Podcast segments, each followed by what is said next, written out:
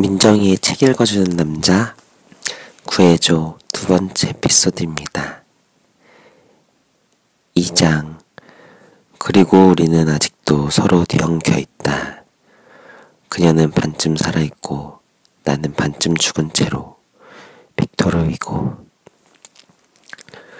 그곳에서 남쪽으로 몇 킬로미터 떨어진 곳에서 사륜구동 랜드로버가 브루클린 힐 묘지의 한적한 주차장을 가로질러 달리고 있었다. 랜드로버의 앞유리창 오른쪽 구석에 붙어 있는 카드가 운전자의 직업이 뭔지 말해주고 있었다. 닥터 샘 갤러웨이, 세인트 매튜 병원, 뉴욕시티. 랜드로버는 묘지 정문 옆 주차장에 멈춰섰다. 차에서 내린 남자는 서른 살가량 되어 보였다. 넓은 어깨, 최고, 최고급 양복과 캐시미어 외투를 입은 그는 강인하면서도 온화한 인상을 동시에 풍기고 있었다.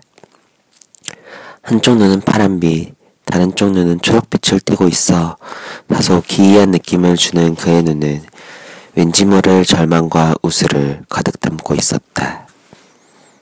공기는 차갑고 매서웠다.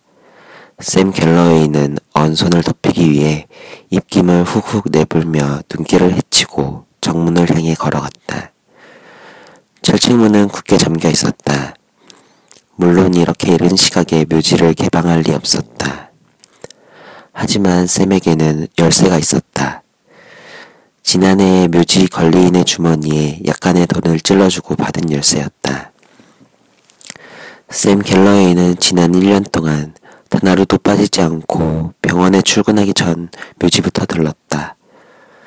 그는 매일처럼 반복되는 이 진지한 의식에 깊이 중독되어 있었다. 마치 마약에 중독되듯이. 조금이라도 더 페데리카와 함께 있으려면 이 방법밖에는 없어.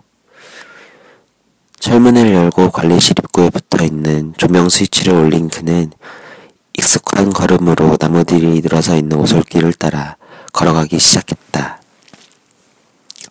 광활한 묘지는 공원처럼 아름답게 조경되어 있었기 때문에 여름이면 많은 사람들이 몰려와 산책을 즐기거나 시원한 나무 그늘에서 휴식을 취하는 장소로 이용되었다. 하지만 지금은 그 어떤 소리나 움직임도 묘지의 침묵을 깨뜨리지 않았다. 그의 발 아래서 뽀드득 뽀드득 밟히는 눈소리만이 들려왔다. 100여 미터쯤 걸어간 샘은 페데리카의 무덤 앞에 다다랐다. 붉은 빛이 붉은 빛이 도는 화강한 비석은 새하얀 눈으로 뒤덮여 있었다. 샘이 외투 소매뿌리로 비석 위쪽에 눈을 털어내자 비문이 드러났다. 페데리카 길러웨이 1974년부터 2004년 주님의 평화 속에 고이 잠들다. 비문 아래쪽에 사진이 있었다. 머리를 틀어 올려 쪽을 진 여서, 여인의 시선은 측면을 향해 있었다. 결코 붙잡을 수 없을 것처럼 멀리 있는 시선이었다. 잘 잤어? 오늘 아침에는 날씨가 정말 춥지? 쌤이 부드러운 목소리로 인사를 건넸다. 페데리카는 1년 전 분명히 죽었고 이 묘지에 묻혔다. 하지만 쌤은 마치 그녀가 살아있기라도 한 것처럼 늘 그런 식으로 말을 걸었다. 샘 갤러웨이는 죽은 자와 대화를 나눌 수 있는 심령술사나 초능력을 가진 사람은 아니었다. 그는 신이나 사후세계를 믿지도 않았다. 솔직히 그는 의학 말고는 그다지 신뢰하는 분야가 없었다. 그는 환자들을 성심성의껏 대하는 훌륭한 의사였고 주변 사람들 모두가 그 사실을 인정하고 있었다. 아직 젊은 나이였지만 그는 의학 전문지에 수많은 논문을 발표했고 인턴 과정을 마치기도 전에 권위 있는 병원들로부터 스카우트 제의를 받았다. 샘은 정신의학 분야 중에서 회복력에 아주 관심이 많았다. 회복력은 비극적인 사고를 당했거나 불행한 처지에 놓인 사람들이 삶을 비관하지 않고 새 출발을 할 수 있도록 의학적인 도움을 주는 분야였다. 샘은 병원에서 주로 질병, 강간, 가까운 사람의 갑작스러운 죽음 등으로 심각한 정신, 정신적 상처를 입은 환자들을 치료해주고 있었다.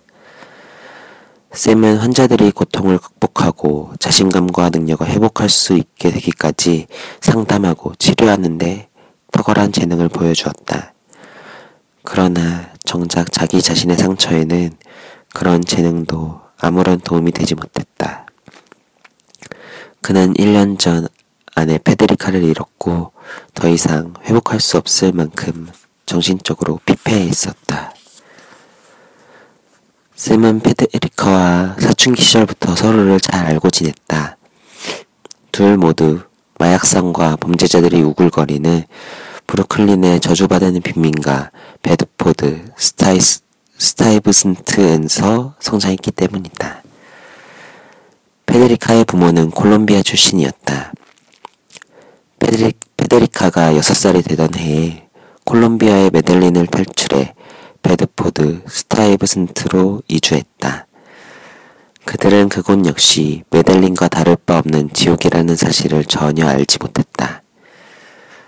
그들이 이주해 온 지 얼마 지나지 않아 그 구역에서 이권 다툼을 벌이던 갱단 사이에 총격전이 벌어졌다. 우연히 그곳을 지나가던 페데리카의 아버지는 빗나간 총알에 맞아 그 자리에서 즉사했다. 그 충격과 절망을 이기지 못한 페데리카의 엄마는 알코올과 마약에 빠져들기 시작했다. 페데리카가 다닌 초등학교는 불에 타 시커먼 차츠만 앙상하게 남아있는 차들과 온갖 쓰레기들이 흉물스럽게 널려있는 공터 바로 옆에 자리하고 있었다. 그 지역의 공기는 온갖 잡다한 오물의 냄새에 찌들어 숨조차 쉴 수 없을 만큼 역했고 음습한 거리의 골목마다 마약상들과 총으로 무장한 갱들이 득실됐다. 페데리카는 11살 때부터 사내 아이처럼 옷을 입었고 부시 그 대로에 있는 크랙하우스에서 마약을 떼어다가 팔아야 했다. 마약 중독자가 되어버린 엄마에게 마약을 대주려면 그 방법밖에 없었기 때문이다. 페데리카에게 마약을 사고 파는 방법을 가르쳐 준 사람은 다름 아닌 그녀의 엄마였다. 내 손에 돈을 받아주기 전에는 절대로 물건을 내주면 안 돼. 알겠니? 중학생이 된 페데리카는 샘 갤러웨이와 쉐이크 파세, 파웰이라는 두 남학생을 알게 되었다. 두 소녀는 그 거리의 다른 아이들과는 어딘가 달랐다. 샘은 항상 손에 책을 들고 다녔고 똑똑하고 공부도 잘했지만 할머니 손에서 자란 외로운 아이였다. 샘은 그 학교에서 유일한 백인 아이였기 때문에 대다수가 흑인인 그곳에서 질시와 적이 어린 시선을 받아야 했다. 쉐이크는 활동적인 아이였다. 13살 때 이미 어른이라고 해도 누구 하나 의심하지 않을 만큼 키가 크고 체격이 건장했다. 겉보기에는 불량스러워 보였지만 사실 그는 다정다감하고 건실한 아이였다. 세 아이는 그 구역의 광기 어린 환경에서 살아남기 위해 서로 힘을 합했다. 그들의 우정은 민면이 평평한 삼각형 같았다. 다시 말해 그들 각자는 나머지 두 사람에 의해 균형을 유지할 수 있는 상호 보완적인 관계였다. 그 중 하나라도 빠지면 단번에 힘없이 무너져 내릴 수도 있는 관계였다. 콜롬비아 이민 출신의 여자아이, 백인 사내 아이, 그리고 흑인 사내 아이인 그들은 가슴, 지성, 힘으로 뭉쳐진 베드포드의 트라이앵글이었다. 그들은 자라면서 그 구역의 혼란스러운 소용돌이를 용케 비켜갔다. 그들이 마약에 손을 대지 않은 건 남달리 의지력이 강했기 때문만은 아니었다. 마약으로 인해 망가진 비참한 삶의 모습을 지겹도록 보아왔기 때문이었다. 샘과 페데리카는 그 시궁창 같은 구역에서 벗어날 수 있을 거라 상상해 보지 못했다. 그 구역에서 사람 목숨은 가느다란 실에 매달려 있는 형국이었다. 언제 어디서 어떻게 죽을지도 모르는 상황에서 먼 앞날을 계획한다는 건 불가능한 일이었다. 그런 까닭에 그들은 꿈이나 야망을 품어본 적이 없었다. 아마도 그들 주변에서 꿈을 가진 사람은 단 한 명도 대해보지 못했기 때문이었을지도 모른다. 그러나 샘과 페데리카는 자신들도 모르는 새에 뜻하지 않은 기회를 맞았고 마침내 그곳에서 벗어날 수 있게 되었다. 샘이 의대에 입학한 것이다. 샘은 어린 시절 여자친구를 자신의 새로운 세계로 함께 데리고 갔고 그들은 지극히 당연한 수순처럼 결혼에 이르렀다. 탐스러운 눈송이들이 쉼없이 묘지 위로 쏟아져 내리고 있었다. 샘은 아내의 사진에서 시선을 떼지 못했다. 사진 속의 페데리카는 유화용 붓을 이용해 머리를 틀어 올렸고 그림 그릴 때 늘 착용했던 앞치마 차림 그대로였다. 그 사진은 쌤이 찍었다. 사진의 초점이 제대로 맞지 않아 페데리카의 얼굴 윤곽이 조금은 흐릿해 보였다. 당연했다. 페데리카는 사진 찍는 걸 끔찍이도 싫어했으니까. 세인트 매튜 병원에서 쌤이 브루클린 빈민가 출신이라는 사실을 아는 사람은 아무도 없었다. 쌤은 한 번도 그 사실을 입 밖으로 꺼내지 않았다. 심지어 페데리카와 함께 살 때조차도 그들이 떠나온 세계에 대해 철저하게 입을 다물었다. 페데리카 역시 마찬가지였다. 아니 어쩌면 쌤보다 더한 편이었다. 게다가 페데리카는 평상시에 말을 거의 하지 않는 편이었다. 그림은 페데리카가 우울한 어린 시절의 기억으로부터 자신을 지켜내기 위한 방패막이었다. 그녀는 그림이라는 매개체를 통해 그 무엇도 접근할 수 없는 자신만의 방벽을 단단하게 쌓아 올렸다. 무엇으로도 뚫을 수 없는 두텁고 견고한 방벽. 베드포드 스타이브슨트를 떠나온 지 오랜 세월이 흘렀지만 페데리카는 그 완강한 방벽을 끝내 허물지 않았다. 샘은 이제 자신이 페데리카의 상처를 치유해 주어야 할 때가 왔다고 생각했다. 그는 누구나 인정하는 유능한 의사였고, 실제로 많은 환자들이 그의 도움을 받아 치유되었다. 하지만 페데리카는 그가 치유해준 환자들보다 상태가 훨씬 심각했다. 죽기 몇 달 전, 페데리카는 점점 더 자신의 그림과 내면으로 깊숙이 빠져들었고, 좀처럼 마음의 문을 열어젖힐 생각을 하지 않았다. 그 불길한 저녁, 샘은 집의 현관문을 열고 들어서는 순간 아내가 삶의 중압감을 더 이상 견뎌낼 수 없어 스스로 목숨을 끊기로 결심했다는 사실을 알게 되었다. 마치 탈진한 것처럼 온몸의 기운이 빠져 달아나는 순간이었다. 샘은 자신의 아내가 그런 생각을 품고 있으라, 있으리라고는 꿈에도 생각해 본 적이 없었다. 오히려 죽음이 임박해 있던 그 마지막 며칠 동안 그녀는 그 어느 때보다도 평화로운 모습을 보였기 때문이다. 그러나 그날 저녁, 샘은 자신의 아녀가, 아내가 그토록 평화로울 수 있었던 건 그녀가 내린 최종 결정과 무관하지 않았다는 사실을 깨달았다. 그 결정은 페데리카에게 일종의 해방이었고 그녀는 그 숙명에 온몸을 내맡기고 있었던 것이다. 아내가 죽고 난 후 미안해요. 아내가 죽고 난후 샘은 극도로 변하는 감정의 굴곡을 경험했다. 처음에는 절망했고 이내 수치심으로 바뀌었다가 급기야 자신에 대한 분노로 이어지는 모든 단계를 차례로 고쳤다. 그리고, 그리고 그는 자신을 향해 단 하루도 빠짐없이 늘 똑같은 질문을 던지곤 했다. 그 불행한 일이 일어나지 않도록 내가 할 수 있는 일이 분명 있지 않았을까? 그게 뭐였을까? 그 질문을 단념할 수 없었던 건 거머리처럼 달라붙어 있는 죄책감 때문이었다. 그에게 자신의 생을 다시 시작하는 건 문제가 아니었다. 그는 아직도 손가락에 결혼 반지를 끼고 있었고, 일주일에 70시간씩 일을 했다. 병원 응급실에서 며칠씩 밤을 꼬박 새는 일도 허다했다. 때때로 샘은 한마디 작별 인사도 없이 그 어떤 암시나 설명도 없이 그가 미리 추측해낼 수 있을 만한 아무런 힌트도 주지 않고 떠나버린 아내가 원망스러웠다. 그는 페데리카가 그토록 폐쇄적이고 배타적인 결정을 내린 이유가 무엇인지 영원히 알아낼 자신이 없었다. 남겨진 것이라고는 수수께끼 같은 의문들, 의문들 뿐이었지만 어찌됐든 결과는 맺어졌다. 샘은 이제 그 결과를 받아들이는 수밖에 없었다.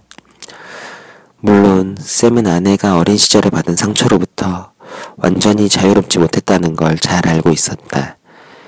베드포드 스타이브슨트를 떠나왔지만 페데리카의 내면은 여전히 폭력과 공포와 마약이 난무하는 그 빈민가에를 떠나지 못하고 있었다. 샘은 사람에게는 돌이킬 수도 치료할 수도 없는 상처가 있다고 생각했다. 그 자신이 매일이다시피 환자들에게 모든 상처는 치유될 수 있다고 장담하고 있지만 그 사실만큼은 인정하지 않을 수 없었다. 묘지 저편에 있는 오래 묵은 나뭇가지가 눈의 무게를 이기지 못하고 뚝뚝 소리를 내며 부러지고 있었다. 담배에 불을 붙인 샘은 늘 그래왔듯이 아내에게 최근에 있었던 자질구레한 일들을 이야기해 주었다. 이내 샘은 이야기를 멈췄다. 그는 지금 아내와 함께 있는 것만으로도 만족했다. 침묵 속에서 샘은 내리를, 내리를 엄습한 추억에 몸을 내맡겼다. 차디찬 냉기가 그의 얼굴 근육을 마비시켰다. 휘몰아치는 눈보라가 까칠한 턱수염과 눈썹에 엉겨붙어 고드름이 될 지경인데도 그는 기분이 좋았다. 아내와 함께 있었기에. 때때로 녹초가 될 때까지 환자를 돌보고 난 밤이면 그는 간혹 환각에 가까운 경험을 했다.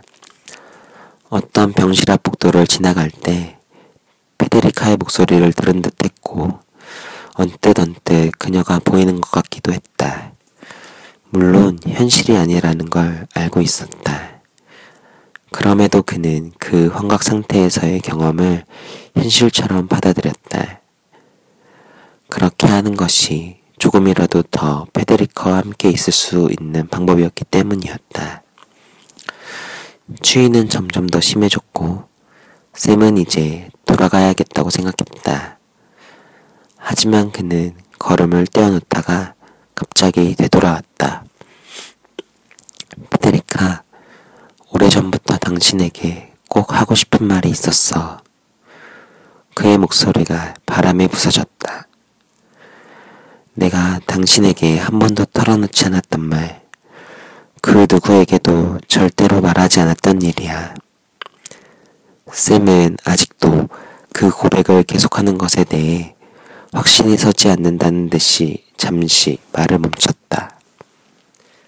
사랑하는 사람에게는 모든 걸 숨김없이 다 말해야만 하는 것인가?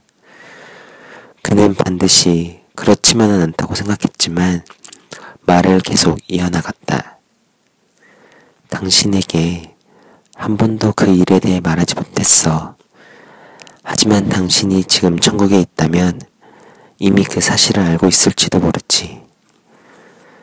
샘은 오늘 아침만, 오늘 아침만큼 페드리카의 존재감을 분명하게 느낀 적은 없었다. 어쩌면 눈으로 하얗게 덮인 묘지 풍경 때문인지도 몰랐다. 그와 묘지를 둘러싸고 있는 새하얀 눈이 그녀가 하늘에 존재한다는 느낌을 강조해주고 있는 것인지도. 비로소 샘은 중간에 말을 멈추지 않고 긴 고백을 했다. 오랜 세월 동안 그의 심장을 짓누르고 갈갈이 찢어놓았던 그 문제를 마침내 털어놓은 것이다. 그가 외도를 했다거나 부부 사이의 문제는 아니었다. 물론 돈 문제도 아니었다. 그건 전혀 다른 이야기였다. 그리고 훨씬 더 심각한 문제였다. 긴 고백을 끝마쳤을 때 공허함과 탈진감이 한꺼번에 밀어닥쳤다. 발길을 돌리기 전에 샘은 다시 온 힘을 끌어모아 이렇게 중얼거렸다. 당신이 아직도 날 사랑하기만을 바라. 구해줘 에피소드 2 여기까지입니다.